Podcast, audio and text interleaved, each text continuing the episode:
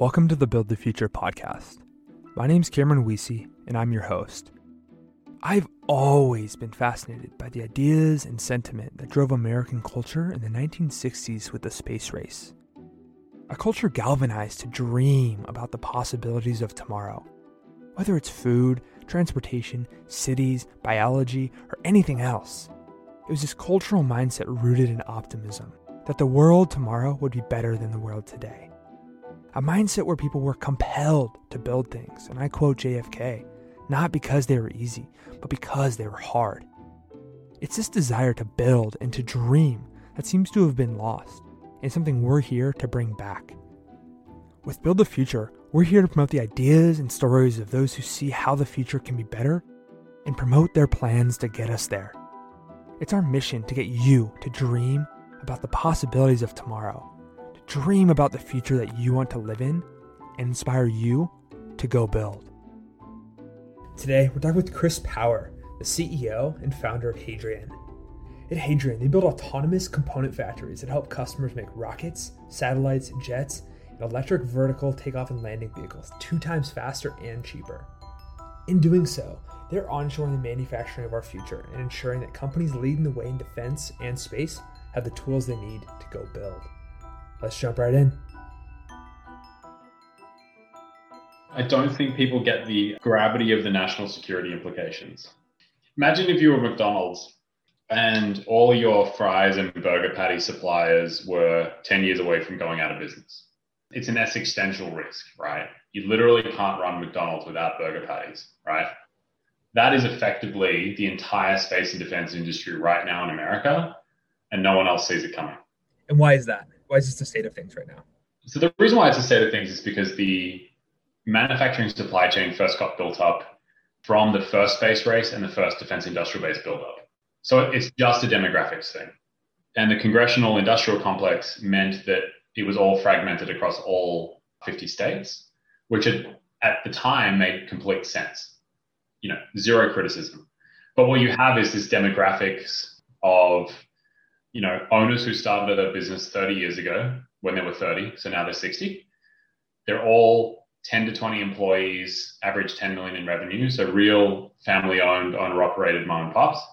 And they're scattered across the country, which now is a completely untenable situation for several reasons. One is they cause absolute chaos for all our advanced manufacturers from Lockheed Martin to SpaceX to Relativity to Joby Aviation to ABL Space or any hardware startup at YC trying to build the future. And over the next 10 years, as the supply chain has never been in more demand for two reasons. One is the new space race, and secondly, the defense industrial base is gearing up for a great power conflict with China. In that same decade, as the demand is going to exponentially grow, the supply is slowly going to start falling off as all these small businesses shut down. So, like, this is a huge problem because, you know, you don't get to launch 100 starships a year without the supply chain we don't get to do a bunch of weird shit in San Francisco with all our hippie friends unless there's a bunch of like big scary guys in F-35s, you know, patrolling patrolling the skies. None of the flying car future or the spacefaring future or the peaceful democratic spacefaring future happens without the supply chain being super robust. And you know, I can tell you about all the cool stuff we're building, but that is really the problem we're solving is one, how do we speed up all the advanced manufacturing in the United States by an order of magnitude? and have the same effect on advanced manufacturing that cloud computing had, had on software engineering, both on efficiency of businesses and also just this huge explosion of democratizing software engineering, right? Because now it costs you $500 to start something instead of a million dollars. So now you just have an order, order of magnitude more software startups, which is great. If we do that for advanced manufacturing, the same thing will happen. And then secondly is this is the 20 or 30 year period where we settle the solar system. And what happens historically, if you look at how uh, continents have been settled, or in other cases, colonized historically, the culture and the politics and the ways of doing things kind of stick. Once the first culture lands, that's the way it is. And you can look at the moon or the solar system as an eighth continent. And then it lasts for 100 years. So it's not just like the first space race where, yeah, we landed on the moon, right? That wasn't a settlement or colonization event. So even if the Russians had won, would communism have stuck? No. This 30 year period, it's going to stick. So it's not just the fact that in my lifetime, I don't want to live under the CCP's yoke because they have a moon base and we don't. Whatever sticks in the next 20 to 30 years is going to stick for the next 500 years. And there are two paths. There are two paths there's a path where there are two or three great powers keeping each other in check. Like it is just as important that the US has a key competitor as it is that the US is a key competitor, right? So that most most of the conflict is minimal. It's fought with pens and paper over legal things with a bunch of lawyers and resources and not it's not a hot war. And what that enables is an Antarctica style moon space. Like it's it's research oriented, it's resource controlled. Yes, it's it's capital driven, it's free market driven, but it's done kind of beautifully. And then we have this Cambrian explosion of a lot of cool stuff happening across you know the next century. The alternate path to that is we don't keep other great powers in check. We lose the foothold, which leads to two things. Once there's a power imbalance, power imbalances create conflict. So that's bad. And then secondly, we might lose that conflict. And the leading architecture is social credit score, you know, chemical castration of millions of women, not the US has done some bad shit, don't get me wrong, but net net, I want to live in that system. If you track the root causes back of how conflicts are won or lost, you know, where the Rubicon gets crossed, it's basically manufacturing capacity. It's like how much stuff can you throw at the other person? Ideally, you don't even want to throw anything at the other person. It's all posturing, right? But right now, you know, this is not public knowledge. It's just it's not in the zeitgeist. But anyone in the know knows that SpaceX doesn't exist without the supply chain. Well, it's SpaceX; they'll probably figure out. But the broad strokes of advanced manufacturing from eVTOL companies like Joby Aviation, launch vehicle companies, everyone from ABL Space and Astra and Relativity and Rocket Lab and SpaceX and Blue, the entire defense industrial base, Anduril, and everything in between that we haven't really even seen yet does not exist or exists incredibly inefficiency like before cloud computing for software engineering. And if those companies don't exist and don't thrive, then people forget that that's the that, that is the foundation of the US led democratic system. So the future that I want to live in is the Jetsons future, right? I don't want to live in the Blade Runner future. Absolutely not. So, and this is something we get to fight for every day. I want to, I want to have you paint, paint the picture of again the the supply chain network right now. So you kind of alluded to it. You have the mom and pop shops from the last space race that popped up, and they do the manufacturing of these things. Like, what does it actually look like, and how bad is it? that it's fragmented this way? You know, about 10% of the suppliers are pretty great. They do a good job. I, I have zero criticisms of, of these owner operators. They do amazing stuff. They're artisans. Like, you know, they've done an incredible job. It's just that it's just that they haven't pushed the limit on what's possible. To give you an example, a lot of the rocket engine components are made in garages in LA with six people in there that look like they're out of the Fast and the Furious 2. The reason why the F 16 fleet is at 60% readiness is because half of the birds can't get parts. And if you track that all the way back, it's because the engine housing got sole sourced to some 30 person business in Iowa 20 years ago. And that company has a 20 week lead time and doesn't have the capital capacity or efficiencies to produce many, many, many more of those. The worst example is the stealth bomber which literally the business that used to make key parts for the stealth bomber went out of business. They retired. There are no digital files of those components anywhere. So the DoD literally has a contract out that you can RFP on today to win the contract to reverse engineer that part and find a way to like re- recreate that component. There's another another example of this, which is less about efficiency, but it's more about you know you'll get the general vibe of the supply chain and I'm not sure how much this is public knowledge, so I'll kind of dance around the edges. One of the SpaceX anomalies, when one of the early rockets blew up, was because of supply chain fraud, where there was a component that was made out to be made of one alloy. The supplier committed fraud and shipped it made out of another alloy. And then it crumpled under load and the rocket blew up. And now that guy's in jail. Another example is let me talk in a hypothetical. Imagine that for a certain a certain grade of satellite, you need a certain type of solar panel. And these satellites are super strategic to the country. It's communications infrastructure. There are about three companies in the US that know how to make those types of solar panels. It's high tech stuff. Uh, the Chinese don't have that IP. You cannot sell that IP to the Chinese because of regulations, which makes sense. Hypothetically, imagine that if through a series of financial entities, there was a private equity fund that looked American that bought one of these companies and then it accidentally went bankrupt 12 months later. And then another private equity fund bought it out of Chapter 11 bankruptcy. And there happened to be a loophole in bankruptcy law that allowed you to skirt around the ITAR regulations. You would find a way to stealthily fund two different private equity funds that looked American but weren't. And within a year and a half, had managed to export the solar panel technology IP out of the country. I mean, this really happened you know, some of it is this is really inefficient and it's annoying. Some of it is really, really, really, really scary.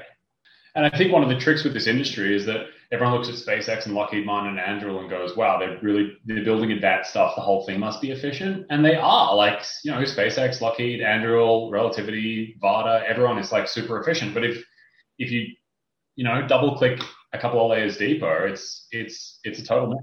yeah, let's use that as a segue into how how you're thinking about tackling that.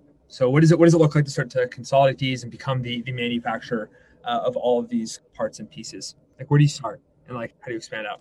So what you want to do at a meta level with a startup is find a series of customers who have similar requirements and then scale the hell out of them to get to a size where you can tackle other markets like Stripe. You know, you build payments for startups first, then you get big enough that you can do everything. So we are building a series of factories targeted at space startups, big and small, that will do about 60 to 90% of their requirements in terms of the types of parts, the materials, the envelope sizes, and that the demand for that is growing massively. So basically, we have a concept of factory market fit. So that's what we're building first. It's vertically integrated in the sense that it's our software running the factory, but we also run the factory. It's the only way to control the lead times and the costs and the errors to a point where you can actually solve the customer's problems. You know, slapping a marketplace or a platform on top of you know inefficient businesses doesn't make them more efficient. It just solves the buyer and the buyer, you know, the, the, the supply and demand matching equation. It doesn't make make it more efficient. So we have to go vertically integrated. And we use that as a leverage point to scale the hell out of our first party manufacturing while building the software infrastructure that will enable uh, the rest of the industry to catch up with us. So yeah, that's that's basically what we're building first is, you know, the Alien Dreadnought MVP down here in LA, uh, fo- focused on the space industry, uh, and that will give us the leverage point and the knowledge to be able to expand into other stuff, whether it's defense or different types of manufacturing or different types of hard metals. That's what's going on at the moment. Can you explain the uh, the alien dreadnought analogy? The alien dreadnought is a sci-fi trope where there is a you know a, a factory sitting out in space that makes other factories that makes starships that makes fight you know X-wings or whatever. It's the factory that builds the factory. It's the machine that builds the machine. And what Elon is eventually trying to build with Tesla is Alien Dreadnought as a factory. It's a factory that spits out other factories. It spits out cars. It's a self-improving engine. You know, it's like an ML model or something. So ultimately, the ultimate version of Hadrian is that you whack open an API and you call our API and some machine in Texas starts whirring and starts, you know, starts spitting out a rocket, basically. Now, obviously, version one of that is just the components. Uh, and obviously, there's a lot of human in the loop stuff. But ultimately, where we should get to is that the entire entire advanced manufacturing infrastructure is abstracted into an API, and that it is self-improving in the sense that, like, oh, to get to this product, you need these components. We don't have the machine, but the factory knows how to build the machine that builds the machine that builds the car or the rocket. And this is completely insane and decades off. but someone's going to do it at some point. And you know, like Amazon continues to abstract things into AWS, and you know, Stripe continues to abstract things into Stripe, and we will we will do the same thing, and eventually we'll get there. Uh, it might be 20 years, it might be 50 years. Just see see we'll see where the technology curve goes, but that's the alien dreadnought concept.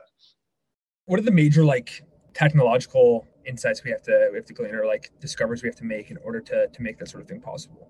Or does it stuff already exist today? It's just a matter of stacking pieces and building up to it. I think it exists today. It's just stacking and building up to it. The real trick is chunking down the processes of a factory to a point where you can make them uh, like digestible engineering problems. So starting from scratch and saying, put a robot in a factory so that there's never any human labor is a problem that will never get solved because it's not it's not broken down into digestible chunks. Whereas if you have everything working so well that you can say, hey, a human being is doing these 10 tasks, let's just put an engineering team on task number one, and then now that's fully automated. And you just slowly, you slowly build up to it. If you kind of look at history, there are two, the only way to build a complex system is to build a series of simple systems that eventually stack stack on top of each other. Yeah, if, if you try and build a complex system from scratch top down, it's like this massive failure mode. So one of the tricks here is that I, I think assembly, like Tesla are doing, is the wrong abstraction layer to build the alien dreadnought from because it's too complicated as a starting point.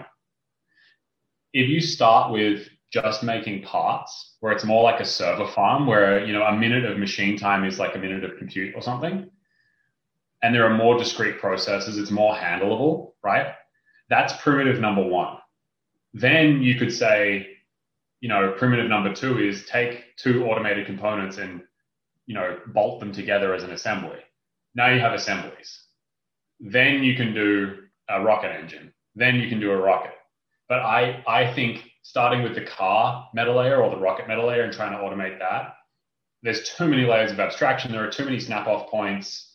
So I would say that like technology wise, I don't think there's much out there that doesn't exist. You know, the OpenAI uh, robotics team have solved a lot of the vision challenges. You know, scheduling algorithms are a known quantity. Like all this stuff kind of exists in different in different patches. I think it's just basically what's the right layer of abstraction to start with that lets you scale a good business with defined processes so that you continue to acquire capital, which means you can continue to acquire engineering teams to put on these discrete engineering challenges and then build up to it. And that's the only way to do it. Part of me is like really curious about like the the process when a company or when you have Anduril coming to you saying, "Hey, we need this part or we want this," like what that actually looks like on your end. Is that something you're you're open to talking about, or is that kind of internal? No, it's it's pretty simple. I'll, I'll give you the current state. And I'm curious, like how that pairs with the software side too. Yeah, yeah. So, so uh, let's say that I'm I'm uh, I'm Blue Origin uh, since Jeff is putting himself in the capsule in a little bit over a month. I'm Blue Origin, and an engineer says, "Hey, I finished designing this part for the rocket engine. I need ten of them." Then it goes to someone in the supply chain team and they take a PDF print of the part and a 3D file, which is roughly accurate but is not fully accurate. And they send that piece of information to five different machine shops via email and say, hey, quote us this package of parts. That can take two weeks. Then someone gets awarded the contract. And this, this could be a $25,000 order, it could be a $10 million order. Like, you know, it's all the same thing. Then they get awarded that contract. Now there's a scramble because usually what's happened is Cameron, I've promised you I can do it in five weeks. In the preceding two weeks of that bidding process, I might have filled my factory up with something else already. So is that is that lead time valid or not? Question mark. Do I have the software systems to even answer that question? No. And then I'm going through this production planning process of saying, okay, well, we need to get this out by the end of the month. Someone will design the manufacturing process uh, it goes in machine one, then machine two, then it goes out to an anodizer, then it comes back, and then it gets quality inspected. So there's a variant of that process depending on what's required from the customer and for you to make a good part. So there's a planning process. Then the supply chain kicks into gear and you're ordering the raw material, you're ordering the tooling. Then it goes to the CAD and CAM team who are manipulating the geometry of the model and using a CAM piece of software to generate G code, which eventually runs on the machine and tells the machine what to do. in parallel with all the supply chain stuff, hopefully happening at the same time, so that on Friday, all of that pre production stuff is done so that on Monday you can start making the part. From there, it can be as simple as operator gets the part, they put the part in the machine, they press go. It can be as complicated as they put the part in the machine, they press go, something goes wrong, it needs to go to QC, it goes through a kind of a recovery loop that takes a week, and then it finally goes through the production process and, and makes it to the customer. What's tricky there is that very rarely in the current state does do all these those things happen smoothly. You can track this back of like SpaceX launch gets delayed, NASA is pissed off. Why? Because the rocket engine was two weeks late on the assembly schedule. Why? Because the parts arrived late. Why? Because I told Bob to order 10 blocks of aluminum. He missed the email for three days. So the raw material doesn't arrive on time. We go to make the part, the raw material is not there. We have to reschedule the factory. That costs us a week and a half, and the whole thing cascades.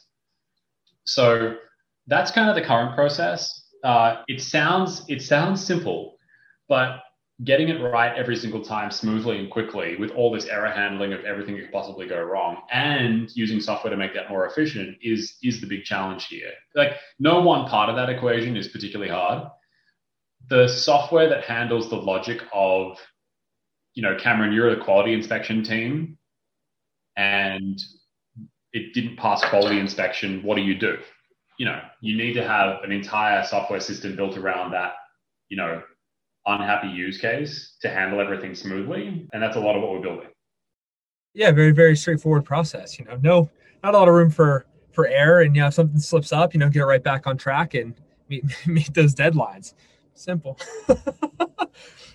so so then the idea is okay, bring that all in house, provide visibility into the into the process, um, do the manufacturing of those pieces, starting with a number of parts and then scaling that up as you go what's been like the most surprising thing for you in the development of the the software right? So just like on the on the quality control example i i imagine currently that feedback is like hey this thing is broken. It needs to be adjusted. Like maybe here's a here's like an email with some of the errors that we read out versus having it baked into the system where it's like oh here's exactly what went wrong. Like this needs to be adjusted this way. What does that look like?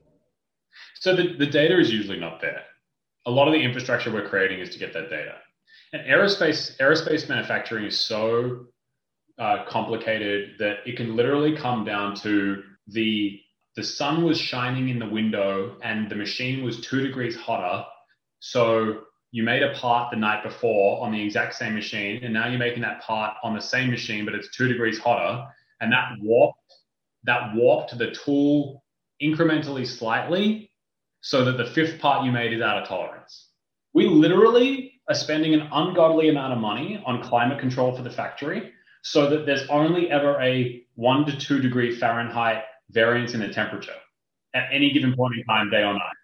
You're dealing with nanometer tolerances and you're dealing with like raw material physics and, you know, all this crazy stuff. So, for example, it can literally come down to if you don't have deep enough foundations for the machine to sit on and you're near a train track, which we're not, and the train goes past and a human being wouldn't even notice it, it might have vibrated the machine slightly such that the holes got drilled half a thou the wrong direction. And then the quality inspector is going, why is this the case? Someone did something wrong. There are all these environmental variables that you need to take into account. There are all these special, you know, these special situations that you need to kind of like track and account for. And yeah, this is how like this is how crazy it is. That's unbelievable. Yeah. You think it's like, oh yeah, you just press the button and the machine prints the part and you're good to go. But when you're dealing with with systems of this nature, like precision matters so like precision is everything. it has to be exactly the spec. And if it's off by a nanometer, yeah. like so there's, you know, we, we combine the best of like known manufacturing principles like that, as well as the software to, you know, scaffold everything so that the errors happen a lot less but yeah, it's, it's unbelievably difficult. Yeah. Then you kind of pair that with like the state of the existing supply chain, or like, do these mom and pop shops have the tools and the resources and the software and the insight to measure these sorts of things? Like, oh yeah, yeah, yeah, yeah. So this is this is what's great is all those tools are out there, but no one's stitched together into end to end, you know, fairly proof system. So this seems one of those those problems that like everyone in the industry realizes a problem, but like no one had no one had solved for it. Why do you think that was? And like what what insight did you have that was that kind of led you to be like, oh no, we've got to do this right now? Like, oh, it can be done. Was it just asking that question? Or I would say that the biggest mistake that other founders have made historically who've tried to tackle this, or private equity firms who've tried to do roll ups in this space, is that there's an ego attached to being a PhD software engineer or a private equity guy that is basically like, we're smarter than you, we'll work it out. Um, whereas if I was to tell you like the one trick of Hadrian that matters more than anything, it's the understanding that all of these problems have been solved before by somebody and having a the right mix of team members who don't really care what the right answer is or the right fix for that you know for the fix for that problem as long as the whole system works and that starts with like i mean we literally have people with applied maths degrees from yale sitting next to people who didn't graduate high school arguing over how to do something and both of them have valid answers. Incentives seem to really matter in in, in stuff like this. Oh yeah, and, and I think the other the other thing that is interesting is every single time someone's tried to build a piece of software for a manufacturing company, the, there's a principal agent problem of you build software to sell to a CFO, right? So, and manufacturing software is so deep and complicated that you literally cannot build enough of it by being, you know, by doing customer interviews, for example. It doesn't work. So there is no software toolkit for existing manufacturers that is good because it's all built externally. So there is, and, and the reason why there are no software engineering teams in manufacturing companies is because the future is unevenly distributed and it's just a different culture and you know what. So basically, the only way to guarantee that you eventually get to a piece of software that does this is co-locate software engineers with manufacturing people and own your own problems. You have to dog food your way there and chip away at the marble until it's right. So there are all these other interesting like historical patterns as to why this hasn't happened. And I think we've got the right mix here. I'm sure there are there are things that we haven't quite predicted.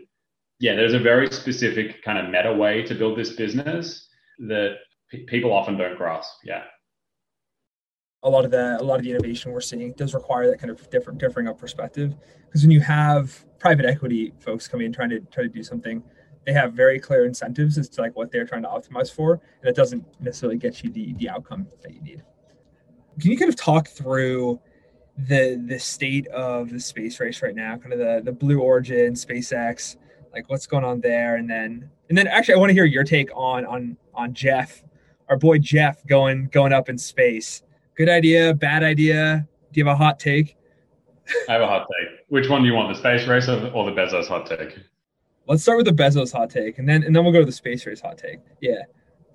All right. Here's, here's my un, unfiltered opinion. That vehicle has not flown enough times that from the outside it looks like a good idea. However, Jeff is like one of the smartest people on the planet. I have no doubt that he's read all the technical specs and test data himself, and that there is a minimal amount of risk. Otherwise, he just wouldn't do it. I think that it is a massive throwing of the gauntlet to Elon and other entrepreneurs to do it themselves. I think that it is an incredibly effective marketing tactic for customers saying, this is safe enough for astronauts to fly on. Look, I'm doing it which they kind of have to do a move like this because they're slightly behind, right? Just in competitive positioning. And I think that there are two outcomes. One is it goes wrong and basically the space industry goes into an AI winter for 10 years, or it unlocks an order of magnitude more capital and excitement in the space and we're going to have an incredible incredible 10 or 20 year run i think it's a real sliding doors moment i think like you know, there was the Doug and Bob launch with SpaceX. There was the first time SpaceX, you know, autonomous, autonomously landed a booster. And I think from like a less of a technology sliding door moment, but from a cultural moment, I think this is I think this is massive. I think this is like Rockefeller Carnegie grade boxing gloves coming on. And I'm like, I'm fucking super excited. I think it's hilarious. That's my hot take. Amazing. Because it really is a flex, right? Jeff going and going the rock and say, hey, no, I'm going to do this. And it really allows it to permeate the zeitgeist, and everyone is going to pay attention. Everyone's going to be talking about this. Everyone already is talking about it. Like, Jeff Bezos is gonna, he's going to go up to space. Are you crazy? And they're talking and they're talking and they're talking. Brilliant move. Brilliant move. I think it's a massive, massive cultural moment. I think it's a huge deal. If I had to flip a coin, I'd say it's going to be successful. I think they know what they're doing. There's always an element of risk, but I think Jeff is the best, one of the best calculated risk takers on the planet. You know, I think it's, uh, you know, the, yeah, the gloves, the, the gloves are coming on. It's going to be great. Now let's kind of take that and then use kind of transition into the the space race more broadly. So we've got Blue Origin, who's clearly uh, they've been off the off the radar for a bit. They're behind. Jeff had to come out of Amazon to uh, step down from Amazon to really kind of start to amplify the seriousness of this. For insiders' perspective, how do you view the landscape and like what's exciting, where things going? Assuming that this Blue Origin launch, which really you know is anchored in this, uh, is successful and kicks off this this next wave. Yeah, I think the most exciting thing is like launch costs are on a uh, on a Moore's law curve in reduction of you know per kilo into orbit that will continue to go down, whether it's SpaceX or another competitor crops up. And that's just enabling so much innovation in companies like Varda Space or anything else that we just can't predict. Like you just don't know what happens when you uh, suddenly enable the American countryside to be connected with a bunch of cheap transportation like trains. You're expanding the economic bounds of America by doing that and launch vehicles are effectively railroads flipped vertically. And but the economic bounds are multiple orders of magnitude bigger than unlocking Idaho, right? So I'm not going to make a prediction because who the hell knows what's going to happen. Once Delta V is cheap, you know, it's wild. There's a lot of cool stuff going in in, in satellites. I think like Planet Labs is I, I still think it could be one of the biggest biggest companies for both climate change and just like financially. I think, you know, they've got a lot of cool stuff going on. I really think like a lot of the launch vehicle companies probably over the next four to five years will consolidate. I think there's probably only room for like five or six launch vehicle companies, not like a hundred. Just doesn't make any sense. I think in the meantime, it's going to be a great race and there's a lot of cool technologies coming out. I do think it's not just going to be SpaceX. I think it's going to be, you know, SpaceX and ABL Space and Astra and four or five other players who form different chunks of the market. I think there is a at least 30% chance that Jeff lands, takes the helmet off, and declares that he's uh, coming in as the, the CEO of Blue Origin. Only 30%? You think it's the most likely outcome? I, I think so. It's like, what better way to announce? Because like he's done it. He's done it at Amazon. What's he going to do next? Like this is this is the moment to announce. You know. yeah. So if it's going to happen, it'll happen. You know, on the 21st of July it may or may not happen. And then I think the more important thing is the space race that's going on between the US conglomerate, whether you want to call that the UN or NATO or whatever, versus the Russians and the Chinese. I mean, China was never, you know, allowed to be on the International Space Station, although people have tried for years, both internally in American politics and externally to try and make that happen. I think it would have been great. Having now made the Russians pull out of uh, the ISS where we've had a long-term partnership with them that's been very successful for international relations. You know, the communication between astronauts cross country and scientists cross country does a huge, a huge, huge, huge uh, range of benefit to like geopolitics. And the fact that that's being dis- disconnected is, I think, a travesty. But the signaling alone of the fact that there's going to be two, uh, two space stations. Uh, the Chinese have already got rovers on the dark side of the moon doing who the hell knows what, and it is a declarative moon base by 2030 from from both sides. I mean, yeah, it's a 1960s redux. You know, we just had a Nixon-like politician go in and out of office. You know, the BLM protests are very reminiscent of kind of the hippie protests from the Vietnam War era. You know, at the same time as there are rioting on the streets and protests on the streets of cities across America, you've got, you know, in that same weekend, Bob and Doug are are coming to and from Earth. You know, there's a resurgence of uh, there's there's a whole psychedelic movement going on. The, the parallels are insane. I mean, we're in uh, yeah, we're in the late '60s version two. And I can't wait to see what the simulation throws at us, you know? Hell yeah. Isn't it a fucking incredible time to be alive? Like, there's so much amazing stuff going on. Like, there's so many challenges to solve. I often say one of the one of the biggest this is going off the beaten path but one of the biggest justifications i think just like psychologically for this being a simulation is you know if you have a post scarcity world you basically end up with a bunch of bored people right? So people entertain themselves with video games or simulations or whatever. And eventually like when people play video games they want harder and harder things or they want more complex more complex games right? So if you follow that line of thinking you eventually get to a point where you go, well, I want to live the most realistic and challenging simulation ever with the, the most amount of wild stuff going on, right? And can I think of a historical period that is more wild than the next 50 years where you've got income inequality reaching its peak, you've got a great power competition, you've got coronavirus, you've got a new space race, you've got psychedelics permeating like the global consciousness, you've got software and engineering finally permeating, you've got DeepMind and OpenAI pushing out all this like AI stuff. You've got, you know, supercomputers, you've got self-driving cars, you've got rockets that land themselves, like all wrapped up in this climate change is about to hit. There's there's going to be a three-way geopolitical conflict while we're settling the moon. You know, the, the government's finally admitting there might be UFOs. Like, if you were to scroll through the list of historical time periods and go, I want the wildest adventure and the hardest possible kind of dice roll in your RPG character. Like I would struggle to find a 20 year period that matches more closely than what we're about to get into, you know? Hopefully this time we don't everything doesn't kind of cut off in 1970 as, as they say, where it's like we're like on repeat, right? Yeah, you know, bring the gold standard back. You know, everyone everyone can Google what happened in 1971 and you can look at charts for yourself and you know, we'll see uh, we'll see what happens.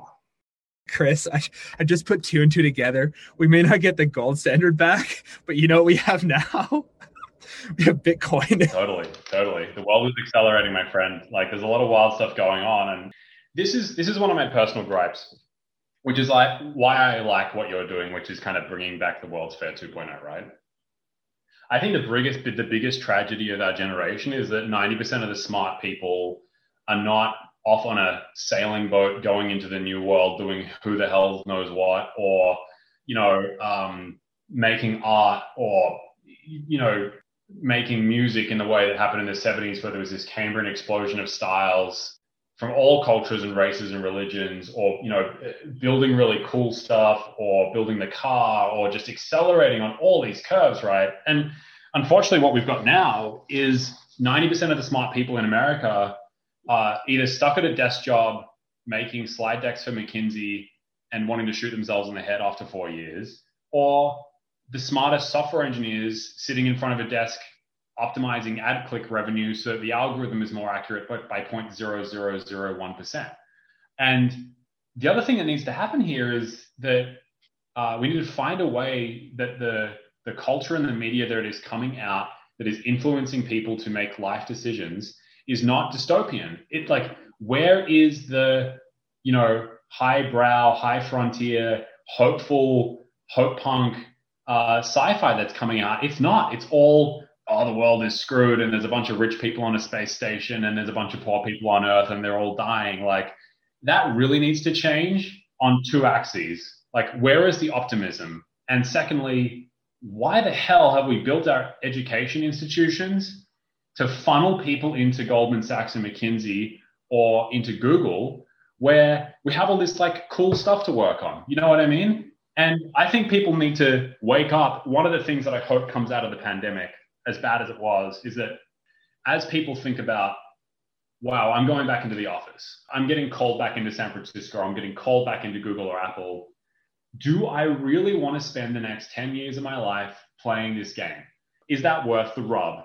And I think if people slowed down for two weeks and really thought about it, they would realize that it's not worth it and that we need to be working on more important things.